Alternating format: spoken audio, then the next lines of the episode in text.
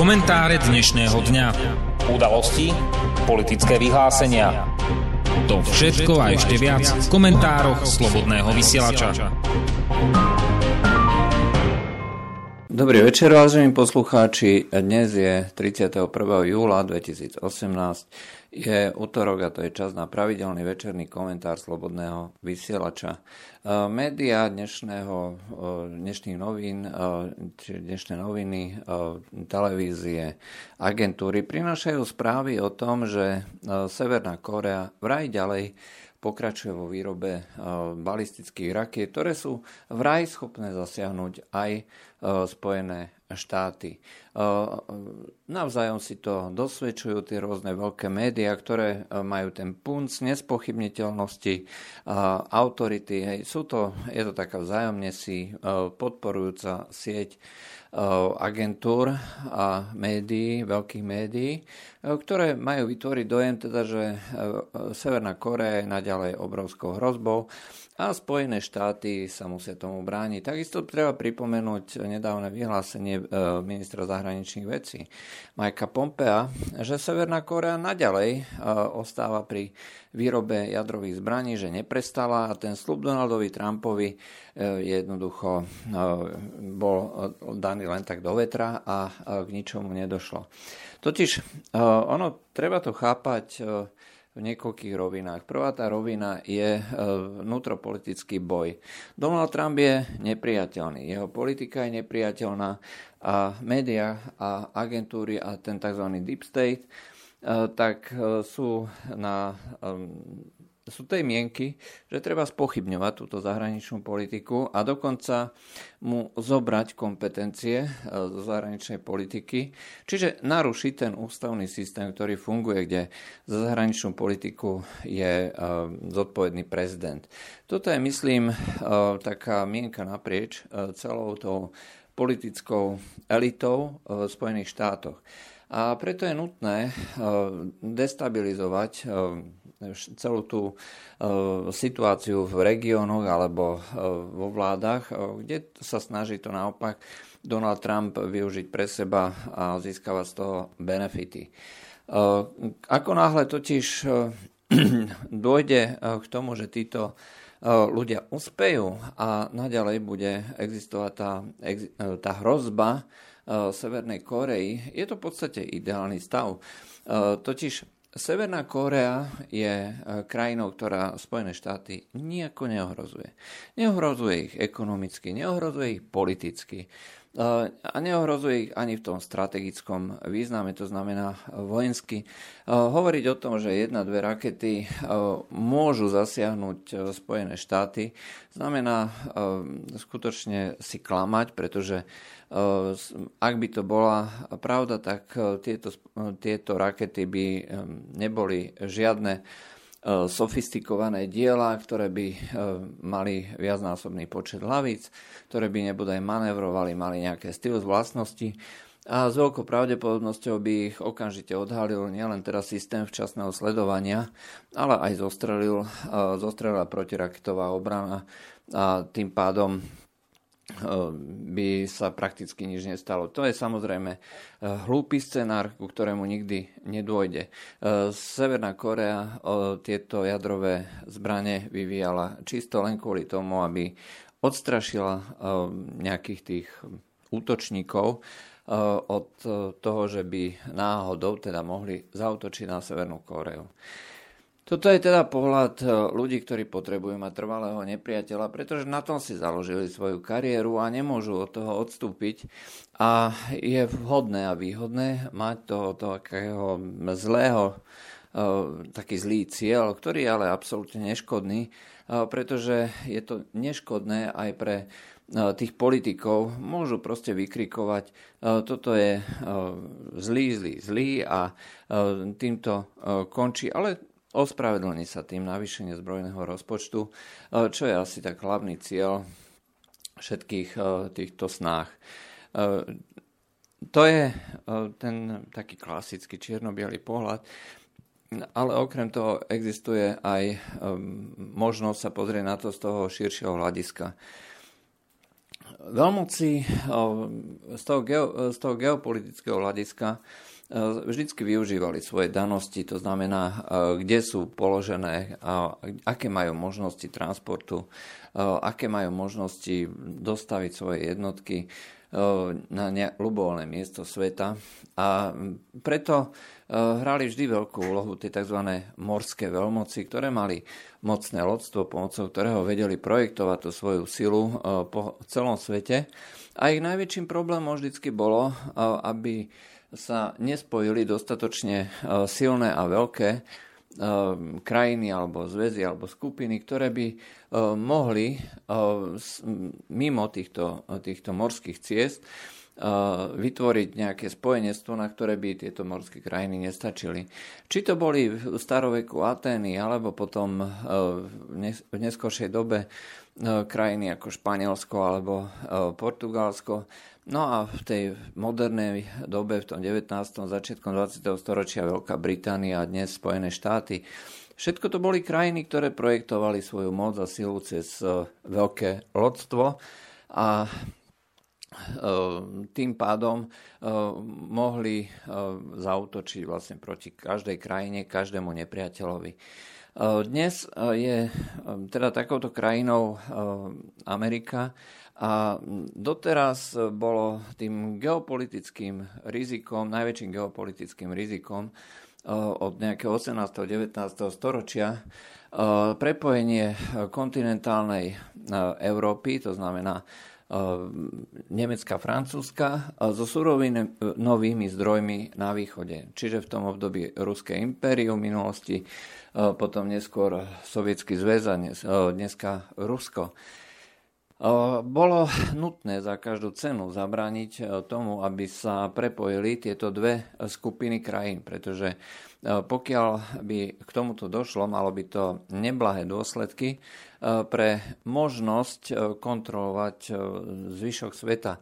Ako náhle totiž sa takéto dve skupiny krajín spoja, to znamená surovinová a priemyslová základňa, dochádza k veľmi významnému synergickému efektu, kde sa navzájom kumulujú tieto výhody prepojenia, kde môže táto surovinovo bohatá krajina získavať z toho, že niekto vyrába tovar a zase na druhej strane ten, kto ten tovar vyrába, to môže ďalej poskytovať jednak ako naspäť tej krajine, ktorá je bohatá na suroviny a takisto do celého sveta za mimoriadne výhodné konkurenčné ceny.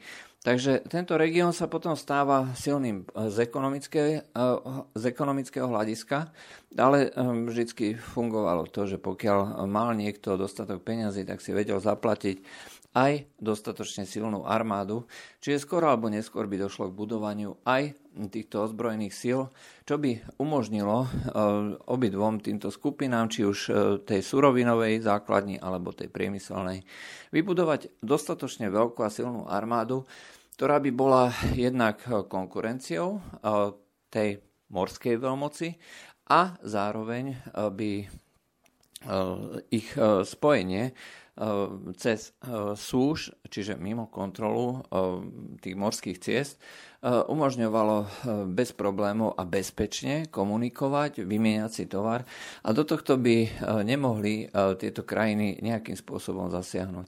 Spojené štáty dneska žijú z toho, že ich menou je dolár, ktorý je rezervnou menou pre všetky krajiny sveta, je najčastejšie používanou menou pri obchodoch, pri tovarových výmenách. A tým pádom všetky krajiny potrebujú mať významné množstvo dolárov, čiže potrebujú vymieňať so Spojenými štátmi, čiže nakupovať dlhopisy Spojených štátov a na základe toho potom emitovať vlastnú menu, pomocou ktorej sa treba zabezpečuje dostatok obeživa v tých krajinách. Toto všetko vedie k tomu, že Spojené štáty dneska žijú na úkor všetkých ostatných krajín. Ale darí sa im zatiaľ tá jedna základná idea tomu prepojeniu východu a západu zabrániť.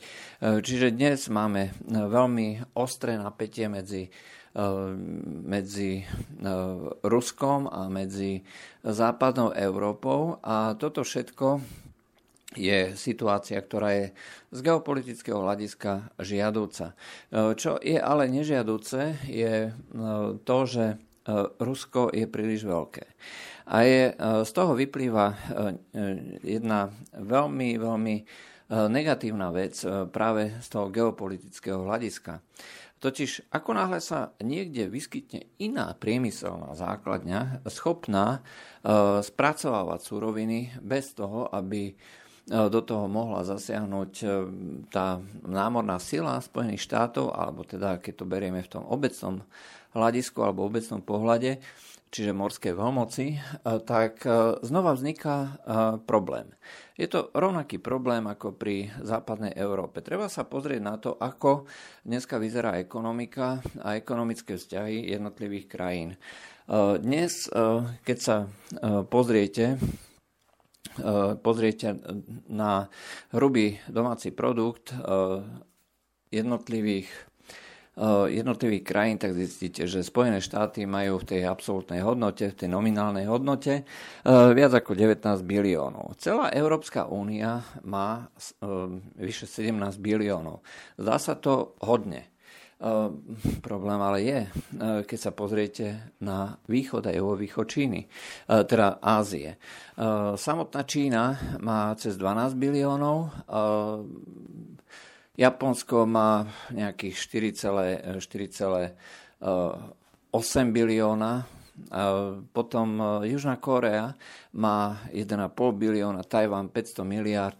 A takto môžeme pokračovať. Tieto ekonomiky sa rozvíjajú prudkým tempom, majú ten rast hrubého domáceho produktu v číslach Južná Kórea nejaké 3%, Čína nejakých 6-7% a aj ostatné krajiny, hlavne teda juhovýchodnej Ázii, prudko rastú. Sú to nenasýtené trhy, takže je prirodzené, že sú tam veľké rezervy a možnosti rastu. Takže dochádza tu k zaujímavému javu, že len samotná Čína spolu s Japonskom umožňujú tovarovú výmenu prakticky bez akejkoľvek kontroly Spojených štátov na úrovni celej Európskej únie. Len tieto dve krajiny. A kde sú ostatné krajiny?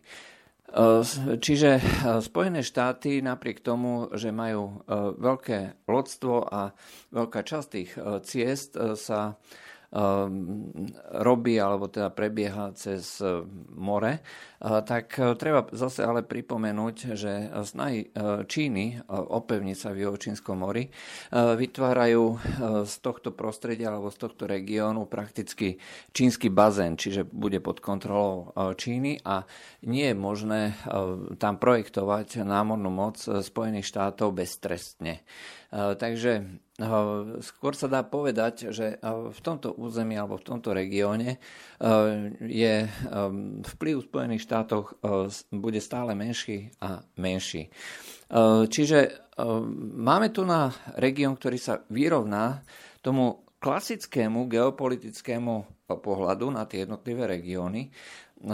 Čiže je to technicky, technologicky vyspelý región, ktorý má obrovskú priemyselnú silu, veľkú základňu, ktorý umožňuje dodávať špičkové technologické výrobky, na ktoré ale treba veľa energie, veľa surovín, ktoré zase môže dodať Rusko. A všetko sa deje bez účasti Spojených štátov. Na toto ešte zatiaľ nezareagovala tá klasická geopolitická doktrína alebo doktríny. Všetky sa zaoberajú stále len tým vzťahom Európy a Ruska.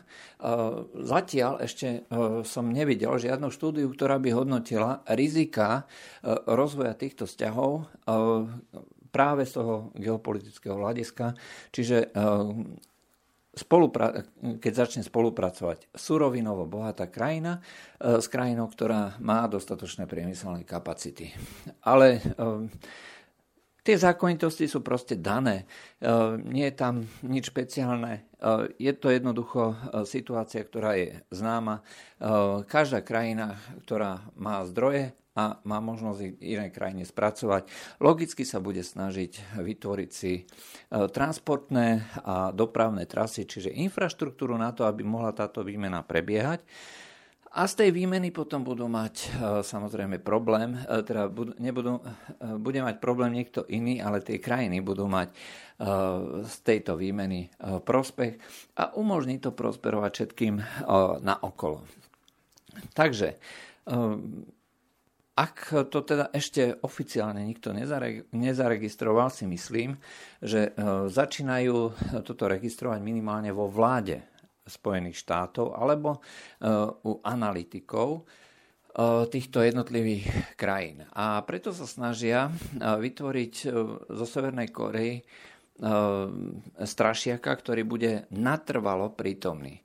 Pretože neumožní stabilizáciu regiónu, neumožní komunikáciu s tými jednotlivými krajinami, pretože Rusko je na strane Číny, ktorá zase podporuje Severnú Kóreu a tým pádom nie je možné komunikovať a spolupracovať s Japonskom, s Tajvanom alebo treba s tou Južnou Kóreou.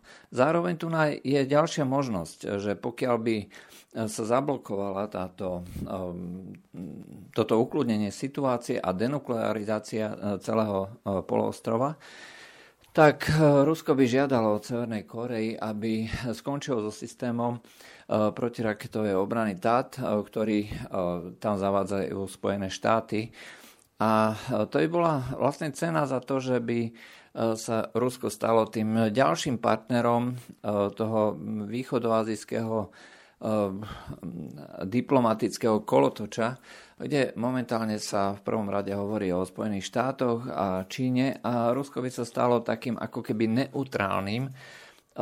neutrálnou krajinou, ktorá by pre mnohé ďalšie, hlavne teda krajiny, ktoré sú trocha ďalej, ako je Japonsko, sú Filipíny, ako je Vietnam, umožnila byť akousi protiváhou všetkých týchto dvoch hlavných rivalov. Čiže by sa vytvoril trojuholník, kde by sa to navzájom jednotlivo vyvažovalo. Pre Rusko je to takisto veľmi dôležité.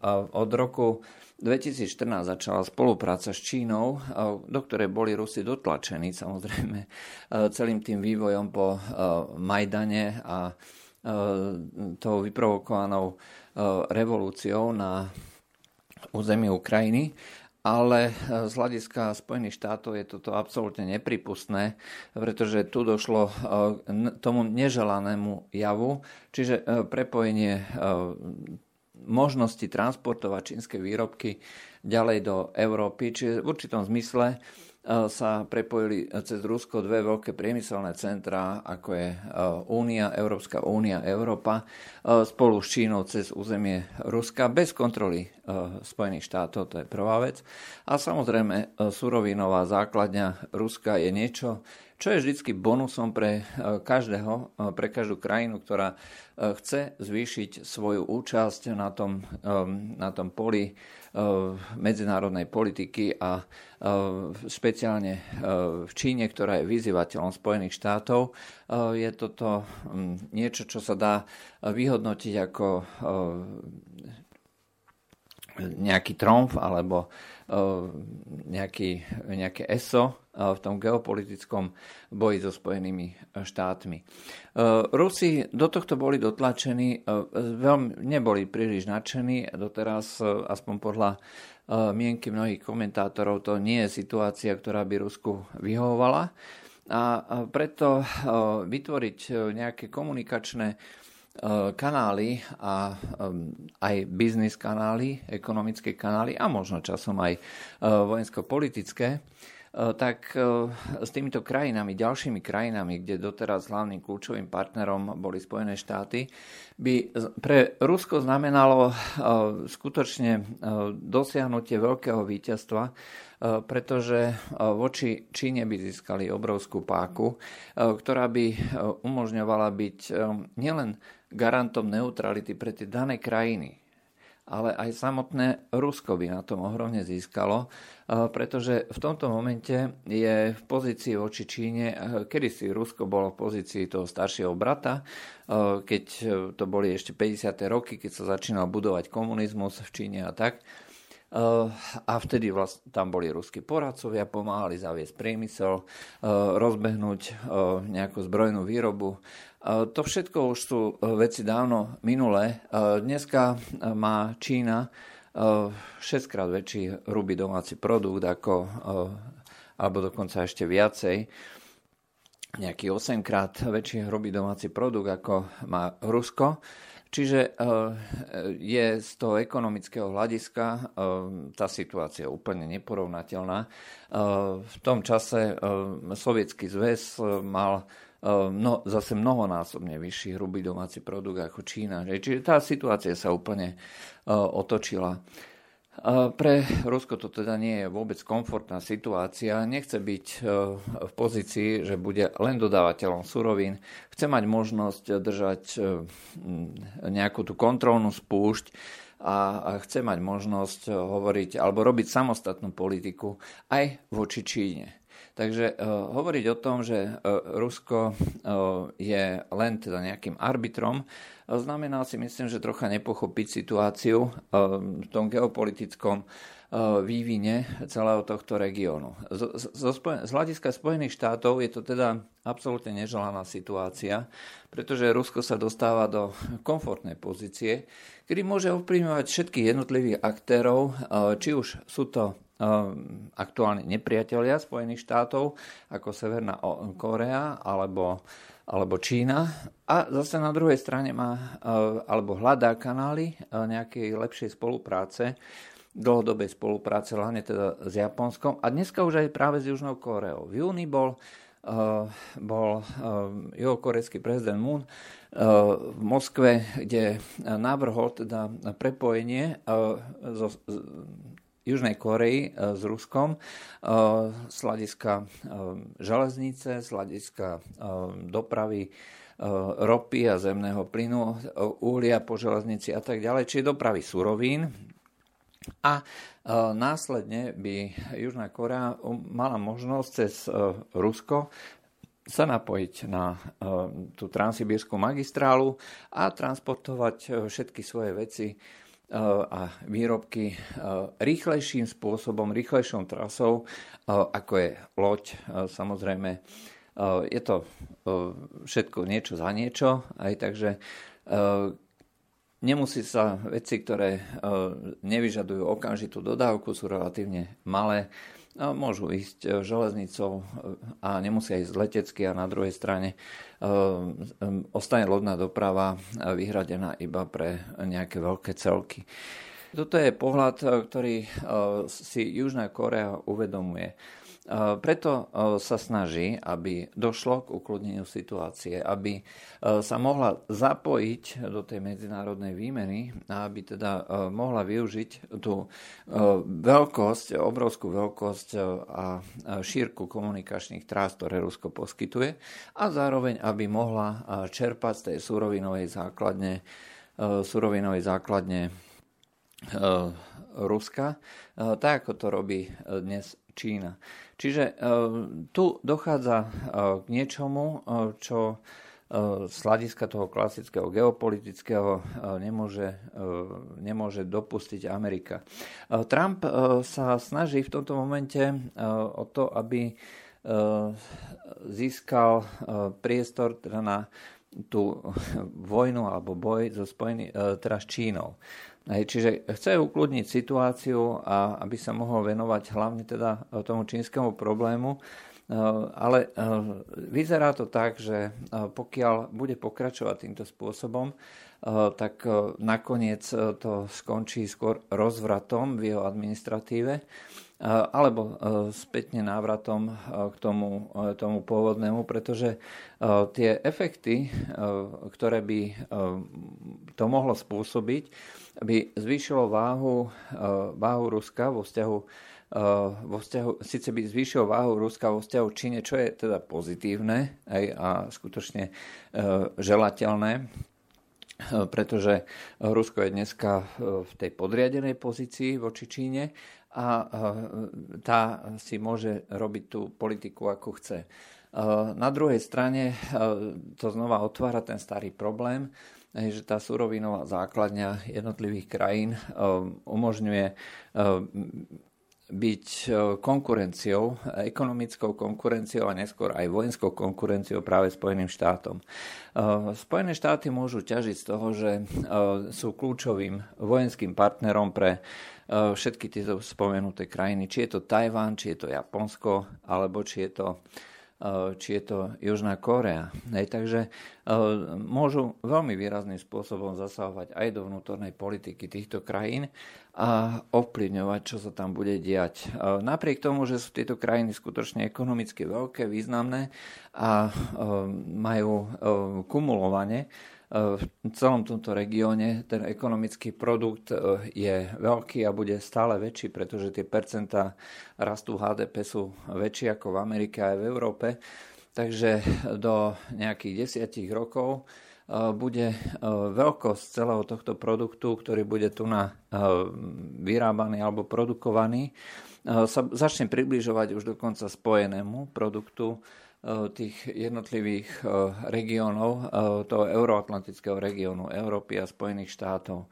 Bude získavať stále viacej na dôležitosti a pre Spojené štáty by bolo najvýhodnejšie, pokiaľ by tieto jednotlivé krajiny boli neustále rozdelené a boli neustále zbavené aj možnosti čerpať z tej surovinovej základne Ruska, pretože práve to je tou geopolitickou hrozbou.